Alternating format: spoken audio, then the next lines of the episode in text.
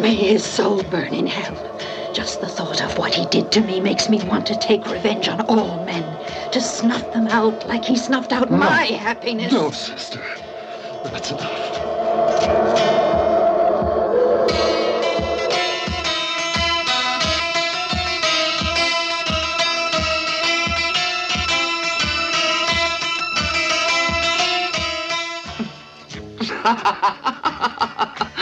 Oh, Mathieu, the silly little fool you are.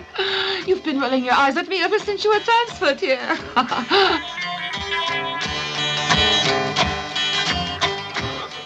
You will help me, won't you, Doctor? I promise I'll make you very happy. Sister Gertrude, it is a nun's vocation to suffer. Life has always been difficult. I'm sorry, Mother. What did you say? Nothing. I agree, Sister Mathieu. I swear on this cross I'm innocent. Please take Sister Gertrude to her cell. Give her a sedative, Sister Louise. I think Sister Gertrude could freak out any second. Why did you kill Jeannot, sister?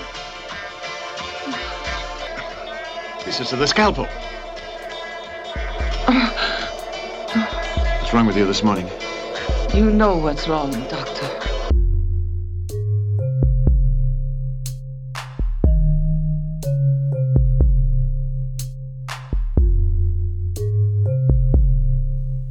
Okay, so that was audio taken from the trailer for a wackadoo 1979 Italian horror film called Killer Nun.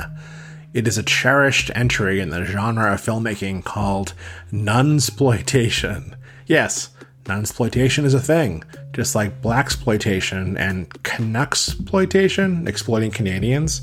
I don't know, but it's on Wikipedia. And if you think I'm saying A after that, you're sadly mistaken. Carsploitation is about cars. Were cars feeling used enough in modern cinema to issue a protest and receive a exploitation label? Nazi-sploitation? But don't they deserve to be exploited if they're not going to get punched in the face? Ozploitation? And if you think I'm going to tell you to throw another shrimp in the Barbie, you're sadly mistaken again. Redsploitation is defined on Wikipedia as movies exploiting Native Americans. I get that, but redsploitation sounds kind of icky to me. We've also got space, Brit, Christploitation,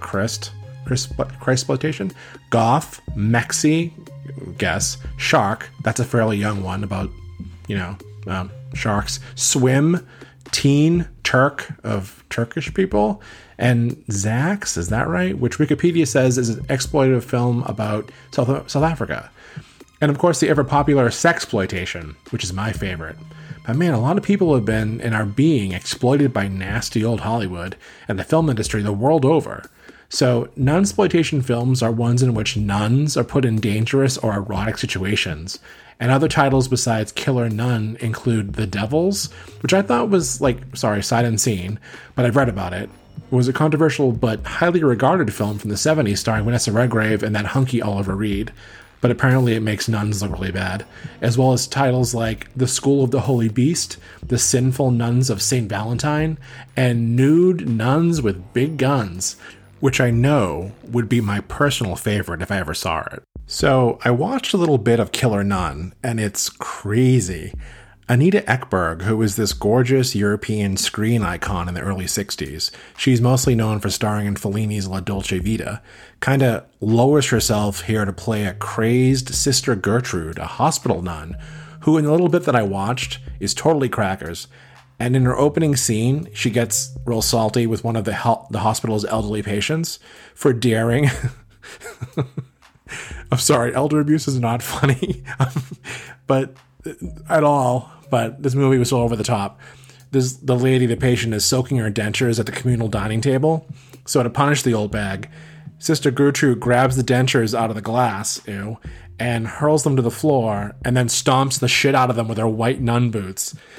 Like I said, elder abuse, no laughing matter, but the movie is so overacted and ridiculous that I had to laugh at this crazy bitch doing the Dougie on the lady's fake chiclets. What a bitchy nun. Sister Gertrude in this mess, besides abusive, is also a drug addict, a kinky lesbian, and gasp, a murderess. Or maybe she's not. There seemed to be kind of a hallucinating and ripping off Dario Argento thing going on. Wait, Why did I bring the Killer Nun into this, that movie? That's easy. It's a true story. You're listening to Wicked Gay, a true crime podcast about gay people doing awful things.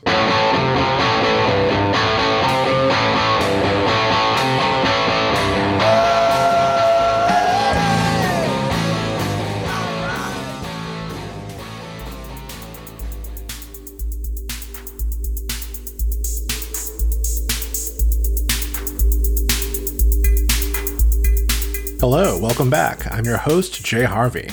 January 1978, a stylish seaside resort on the Belgian coast.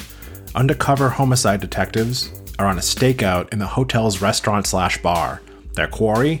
Two women, dressed to the nines in stylish pantsuits, seated together and enjoying the resort's sumptuous cuisine and fine wines. The cops watched as the women ate and drank, laughed and whispered, and seemed to grow closer and more intimate as the evening progressed. Finally, and much to the shock of the detectives, they began embracing, and those embraces turned into open fondling. Kellner, we nemen de check nu alstublieft aan. That means, waiter, we'll check the check now, please, in Dutch. Now, the detectives weren't shocked because the two women were obviously in or about to have a sexual relationship. They were homicide detectives in 1978, lesbianism wasn't unheard of, and this was Europe, not the repressive and puritanical United States. No, they were shocked by the women's open lust because they knew what these two did for a living. You see, those pantsuits they were wearing, not their normal attire. Mostly, you could find the two of them dressed in habits, because they were nuns of Wetteren, Belgium's Order of Saint Joseph. Even more shocking, one of the ladies was the Order's Mother Superior. And wait, did I say homicide detectives? Sure did, because cheating on God with another sapphic sister isn't a crime, but multiple murder is. This is episode 29, Bad Nun, Cecile Bombeek and Sister Godfrida.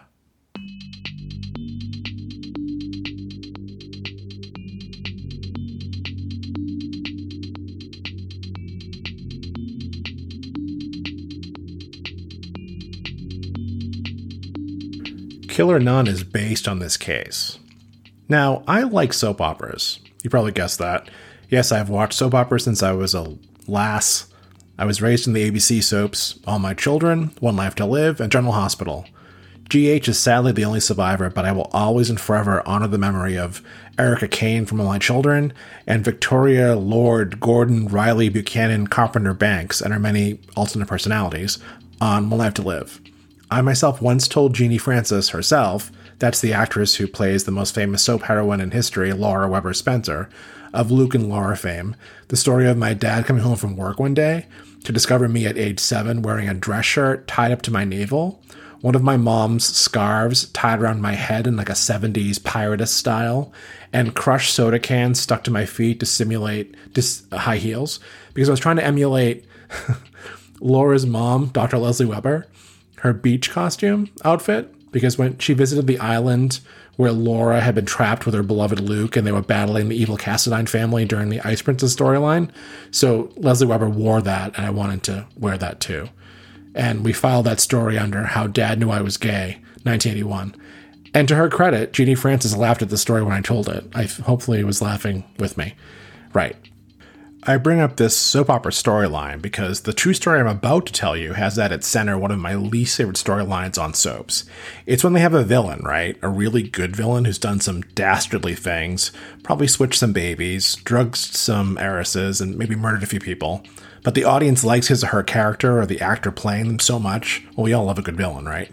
So they want to keep him or her on the show, but they can't do the right thing and do away with the character with a death or a jail term, because that's a long game, and they want to keep the audience from changing the channel to the myriad of other crap they could be watching. Now, they usually do this with a microwave-quick redemption arc for the character. Can you guess what it is? A brain tumor. Yes. Most times, it turns out that the bad guy did it because they had a tumor pressing on their cerebral cortex or some bullshit. So it gets diagnosed, they get operated on, and they slowly introduce the character back into polite society. Ugh, it's boring and lazy writing. But the thing is, there's precedence for it. You probably heard of Charles Whitman, who used a sniper rifle to kill 14 people and injure 31 from the clock tower at the University of Texas. That was after he killed his own wife and mother. Whitman had a brain tumor, and there's still controversy over whether or not this ordinary-seeming family man suddenly did what he did because of it. What about after being treated for a brain tumor? Well, according to the American Brain Tumor Association's website, brain tumor treatments can cause a number of mood, behavioral, or cognitive symptoms that present or overlap like mental health disorders. If untreated, these side effects can cause significant change in the patient's personality, mood, and behavior. In extreme cases, these changes could lead to situations in which the patient, their caregiver, loved ones, or others are placed at risk. Cecile Bombeek, who after taking vows of poverty, chastity, and obedience, you know, the nun ones, took the name Sister Godfrida. She had a brain tumor removed via surgery in her adulthood, and the story is that the sister underwent drastic personality changes afterward. The formerly supposedly super devout, pious nun who ministered to the sick in a nun-run hospital, she was said to have become a patient abuser, as well as abusive of the nuns she oversaw. It was said that she became super hedonistic and materialistic, and began to live a secret and lavish lifestyle of vacations and fine dining. It was also reported that she became a felonious drug addict, who began ripping off the patients she was supposed to be attending to buy drugs, and to keep enjoying the lifestyle to which she'd grown accustomed. And if that wasn't bad enough, she eventually confessed that she'd gone from abusing and torturing the patients to murdering some of them. Her motive? She said she did it because they were too noisy at night. Well, we all need our beauty sleep, I guess. How many of these people did she kill? Officially, 3. But the rumor was she might have taken the lives of 30 patients in total. Oh, and if you'll recall the very first episode of this podcast and its subject, my non-namesake, Donald Harvey, and his tendency to do awful things to the patients with catheters, well, Sister Godfrida reportedly used catheters to torture people too. We really gotta vet these people, right? And specifically ask them, will you be using catheters inappropriately on people? Because that's not cool. Back to her motivation. So was Sister Godfrida's behavior caused by the brain surgery? Or was she just evil? Let's find out. Okay, spoiler alert. We're not actually going to find out because it was never determined one way or the other whether the surgery did cause her mindset or not. But it's still a good story. This episode's source material includes 2 stories from March 1978. One in Time magazine, called fittingly The Nun Story, and one in the Washington Post by John Robinson called Drugs and Death and Home for Elderly.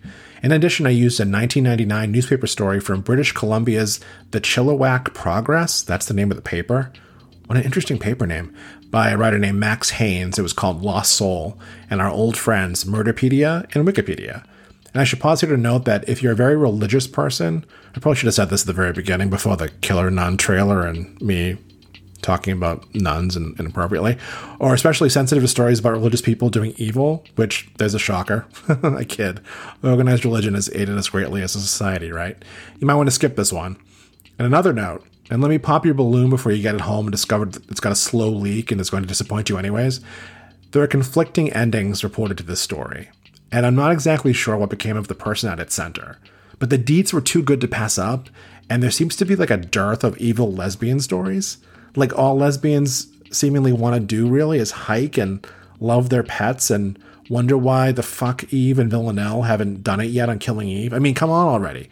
So yeah, this story may leave you hanging, but it's worth it. And I brought back Wicked Good Gay at the end because I needed to kill some time. So anyway.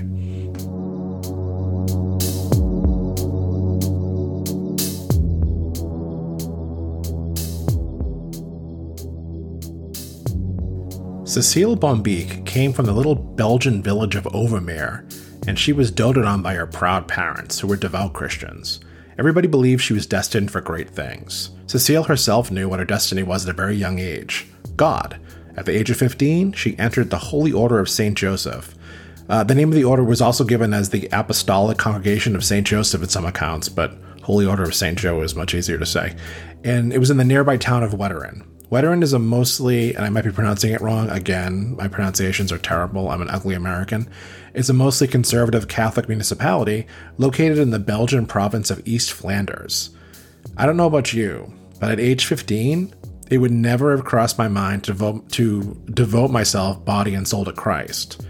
To Janet Jackson's Rhythm Nation? Absolutely. But to Christ? Probs not. Cecile sounds like she was a serious-minded youngster. and she spent her formative years in the cloister. Eventually took her vows, and she worked at the Old People's Home, that's what it was called in some of the research, which was a Belgian public hospital adjacent to the cloister. The nuns ran the place, and they ministered to the patients.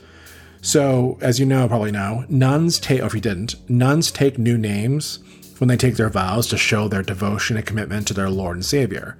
So Cecile Bombeek eventually became Sister Godfrida, who is described in news accounts as short, cherub-faced, and plump. Ugh, gross word. She became known for her commitment, her piety, and her leadership, and she eventually became Mother Superior of the Order. For you heathens, that's like head bitch in charge for Jesus.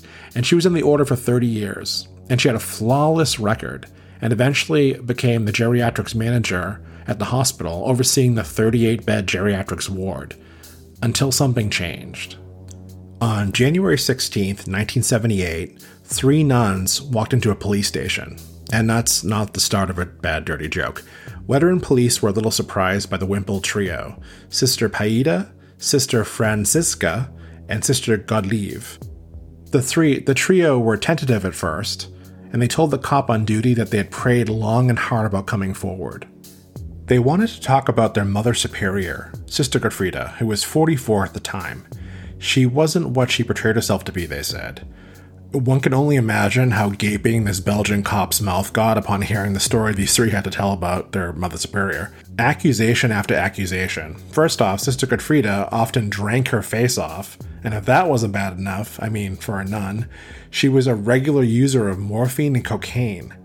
She often traveled to the Belgian city of Ghent, where she'd be able to doff her habit and wine and dine herself to excess. And we're not talking about Belgium's version of TGI Fridays. She would be in very expensive restaurants, quaffing very expensive wine. For these nuns, the final straw was Mother Superior beginning to regularly whip them for no apparent reason other than her own enjoyment. In fact, she seemed to be really into it. Now, you do hear horror stories about what might have gone on in convents in the past. I mean, there might be a tiny kernel of truth to some of these nunsploitation movies. Google Magdalen Asylums Ireland sometime. Yikes. But I'm sure most of your garden variety nuns are wonderful fountains of blessings and doing good works, I hope. And if there are any true crime fan nuns out there, feel free to write in and tell me to fuck off. But the nun trio's most startling revelation, they saved for last. They accused the Mother Superior of being a murderer. She had killed one of the hospital's patients, they claimed, an elderly diabetic, 87-year-old Mrs. Maria Vandergunst. The nuns claimed she had purposely given her a fatal overdose of insulin a la Sonny Von Bulow. They said her motivation was to get a hold of Mrs. Vandergunst money and jewels to finance her secret, lavish lifestyle. And Mrs. Vandergunst wasn't Sister Godfrida's only victim, they said. The nun had killed several others over the last 7 years. So this was a serious accusation to make, and the police were floored. It was decided they would put a tail on Sister Godfrida and see what they could find out about the suspect, which they did, and that's how they came to watch the Mother Superior getting very, very chummy with her female dining companion, who turned out to be her roommate and fellow nun, Sister Mathieu. Now, unlike the other nuns who lived in the cloister beside the hospital like most nuns do, Sisters Godfrida and bestie Sister Mathieu lived in the nun version of an off-campus apartment together. So the nun was definitely having a secret life with the gourmet dining and the wine and women, but did this mean she was a murderer? And just how was she affording this lifestyle? They began to check into her background as they began a murder investigation for real. And something the accusatory nun girl group had said sparked their attention. They had claimed that Sister Godfrida's bad behavior began 7 years ago, and she had been a devout and pious servant of God for about 23 years before that. What caused the alleged persona change, they wondered. Well, they discovered that 7 years ago was when the sister had a brain tumor removed, and it was supposedly after this procedure when the trouble started. Sister Godfrida seemed to have undergone a serious change in personality, demeanor, ethics, morals, the whole bit.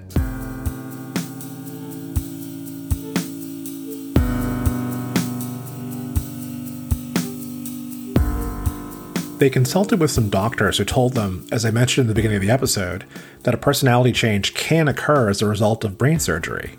They also discovered that Sister Godfrida had received morphine to help her with the pain, and that she was now allegedly addicted to the drug and would do anything to get it.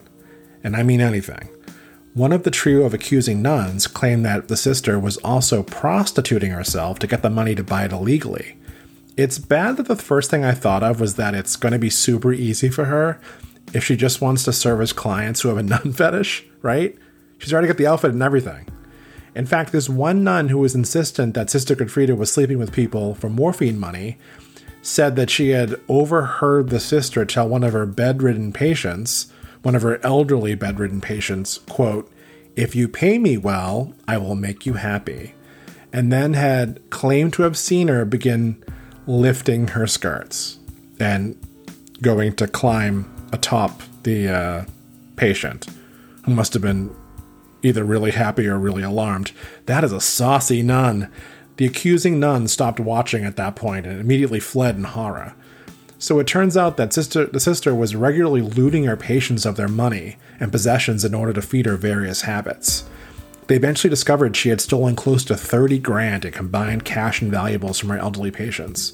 Oh, and remember Sister Mathieu, the lady whose body she was exploring at dinner back at the resort in the beginning?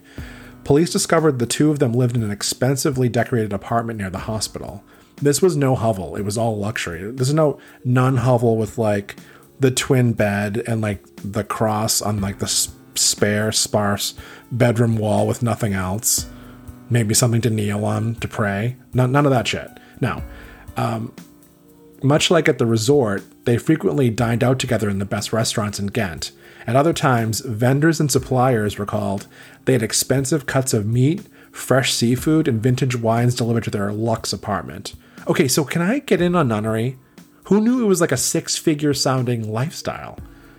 During the investigation, more and more details about Sister Godfrida's exploits came to light.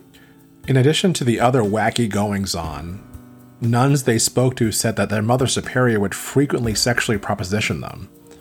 And this might have just been for sexy reasons, because the other nuns certainly didn't have any money to pay her with. These nuns said they had said no thank you, but other nuns in the order they claimed had consented to fool around with Sister Godfrida to avoid whippings. So murder and sexual assault. Besides her roomie, Sister Mathieu, the sister was also reportedly in lesbian relationships with a retired missionary and a local school teacher. Lesbian hospital nuns get so much done in a day, huh? And when she wasn't allegedly propositioning her patients for cash, she was also stealing their pain medications for herself, in addition to their money, jewelry, valuables, which is pretty low. At some point, she had reportedly checked into a private clinic to be treated for the morphine addiction, but that obviously didn't take, probably because Sister Mathieu, her roommate/girlfriend, was said to have brought morphine to her in the clinic. So obviously she's not going to be getting over her addiction that way, right? So in the last 7 years, to sum it up, Cecile Bombeek, aka Sister Godfrida, had been a lesbian sadist, a drug addict, and then a murderer. But they only had her fellow nuns' accusations to go on. So it was decided to perform an exhumation autopsy on poor Mrs. Vandergunst. And levels of insulin were found, but she had been a diabetic, so they couldn't quite pin a murder rap on Sister Godfrida with just that.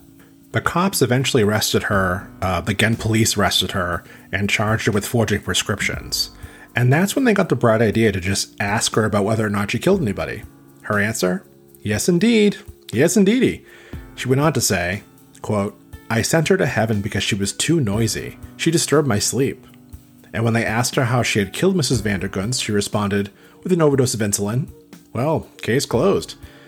That was just the beginning of her confessions. She told them that she could only recall events going back 1 year, but knew that the year before, 1977, she had also murdered Peter Digman, 82, and Leon Mayhofer, 78, with overdoses of insulin in July and August. Apparently, they were keeping her up at night, too. In fact, that's what she eventually admitted. She killed them because they were, quote, "difficult at night." However, she noted that she did it sweetly, meaning murder. So, okay, I mean, that's cool. Kill away, Cecile. Jesus. Okay, so there wasn't a ton, like I said in the beginning, there wasn't a ton of research on Cecile Bombeek, Sister Godfrida. So I did consult every resource I could. The story from the Chilliwack Progress, which really is the oddest name for a newspaper, claims at this point the cops pored over the hospital's records and figured out that the sister might have murdered as many as 30 patients at the hospital. And in their investigation, they discovered that early in 1977, nurses at the hospital in Wetteren, Belgium, started comparing notes on some weird shit that was going on in the 38-bed geriatric ward. So not only nuns thought something was up, so did other nurses at the hospital. I mean, for instance, the death rate had increased dramatically in recent months, with 21 patients suddenly dying in the span of a year, which was a lot for that hospital. They were also noting patients with signs of mistreatment, paging Donald Harvey, including catheters ripped from the bladders of elderly patients by, quote, persons unknown. Elder abuse is the worst. At least kids can run away, right? So a judge said that not only the bodies of the three patients that Sister Godfrida admitted murking be exhumed and autopsied, but he or she also declared that two other possible victims should be dug up too. And while the police awaited the autopsy reports on those people that they needed before they could add more murder charges, the embarrassed ecclesiastical authorities were reeling over that list of Sister Godfrida's activities that basically flipped a big bird to God, right?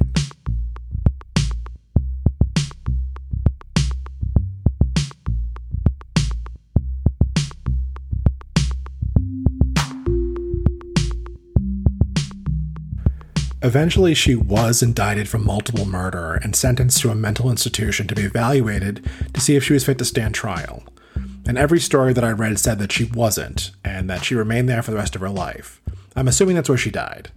There is no word on whether or not they were able to verify if it was the brain tumor that had caused her behavioral changes. There were some claims that she had the morphine addiction prior to her brain tumor surgery, and that the surgery wasn't for removal of a brain tumor, but was to treat her addiction. And wow, that's a drastic curbing of substance abuse in Belgium, huh? Is that how they do it? So that had happened the summer before. But you know how when you decide you want to quit something like overeating or smoking weed or drinking regularly or what have you, and there's always that enabler friend with eclairs or a bong or an Uber on the way to the bar? Well, that was Sister Mathieu bringing the morphine to her in the clinic, so thanks, Maddie. And as for how many she actually did kill, all I could find was a quote from Dr. Jean-Paul DeCourt, who was the spokesman for the hospital's governing board. Dr. DeCourt told the press that, quote, it could just as well be 30 people as 3. When 21 out of 38 die in 1 year, it is too much. Well, duh.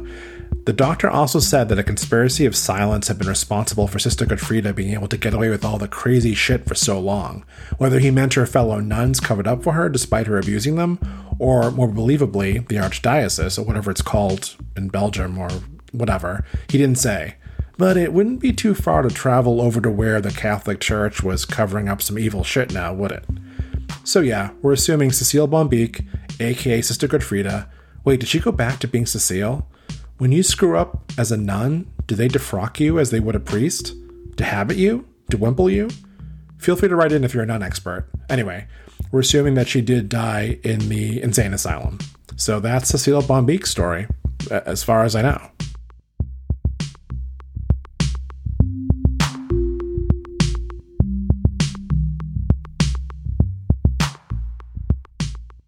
Admittedly, I have been super lax in, posting episodes, but also super lax in Wicked Gay, the segment of Wicked Gay where I highlight an actually, good gay person who has done wonderful things for this planet and to show everyone that we're not all, crazy murderers and catheter rippers out of bladders of old people.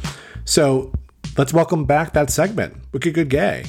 And this week's lesbian heroine, savior type, is the incredible poet Audre Lorde, who is one of the most significant feminist minds of the 20th century. She dedicated both her life and her creative talent to confronting and addressing injustices of racism, sexism, classism, and homophobia. As Wikipedia puts it, who, by the way, she died in 1992 at the age of 58, I found a suitable write-up on Audre on Stylist, but it probably only scratches the surface. As a self-described black, lesbian, mother, warrior poet, she approached the women's liberation movement with a different history and perspective to that of her white, straight, middle-class peers, and her writings were hugely influential in shaping ideas about intersectional feminism. One of her quotes, "There's always someone asking you to underline one piece of yourself, whether it's black, woman, mother, dyke, teacher, etc., because that's the piece they need to key into," she said in 81. "They want to dismiss everything else. But once you do that, then you've lost. Only by learning to live in harmony with your contradictions can you keep it all afloat." Just like I'm a gay guy, and I'm Irish, and you probably guessed white, and I like Kraft macaroni and cheese, and true crime, and, TV, and foliage. I have so many facets. Jesus. Another quote by Audre, "I am defined as other in every group I'm part of." She said that the outsider both strength and weakness. Yet without community, there is certainly no liberation, no future. Only the most vulnerable and temporary armistice between me and my oppression. She also described herself as being part of a continuum of women and a concert of voices within herself. And she is credited with co-founding with one Barbara Smith, Kitchen Table Women of Color Press. It was the first U.S. publisher by, for, and about women of color. And in her lifetime, Sister Lorde, Audre was a recipient of many distinguished honors and medals, including being named the New York State Poet Laureate from 91 to 93. And I'd read you one of her poems, but I'm a white dude, and it's probably much better if you read them on your own, because I just embarrassed myself and maybe shouldn't be the guy reading these poems. Well, okay, that's Audre Lorde, and that was Wicked Gay for this episode.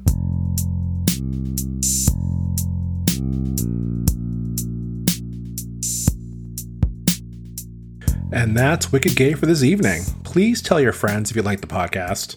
Share it, or leave a review, or put a star on it. Do what you have to on the podcatcher of your choice. Our theme song is by Gino and the Goons. Additional music by JB. Cover art by Paul Chapman. Audio by the other Mr. Harvey. And Wicked Gay is all over that horrible medium that we call social media under Wicked Gay Pod. And you can write me in defense of nuns at wickedgaypod@gmail.com. So until next time, which is our 30th episode, and I got to think of something special for that, a really good case. If you have any ideas, write me, okay? Yeah, that's right. So you've been listening to Wicked Gay, a true crime podcast about gay people doing awful things.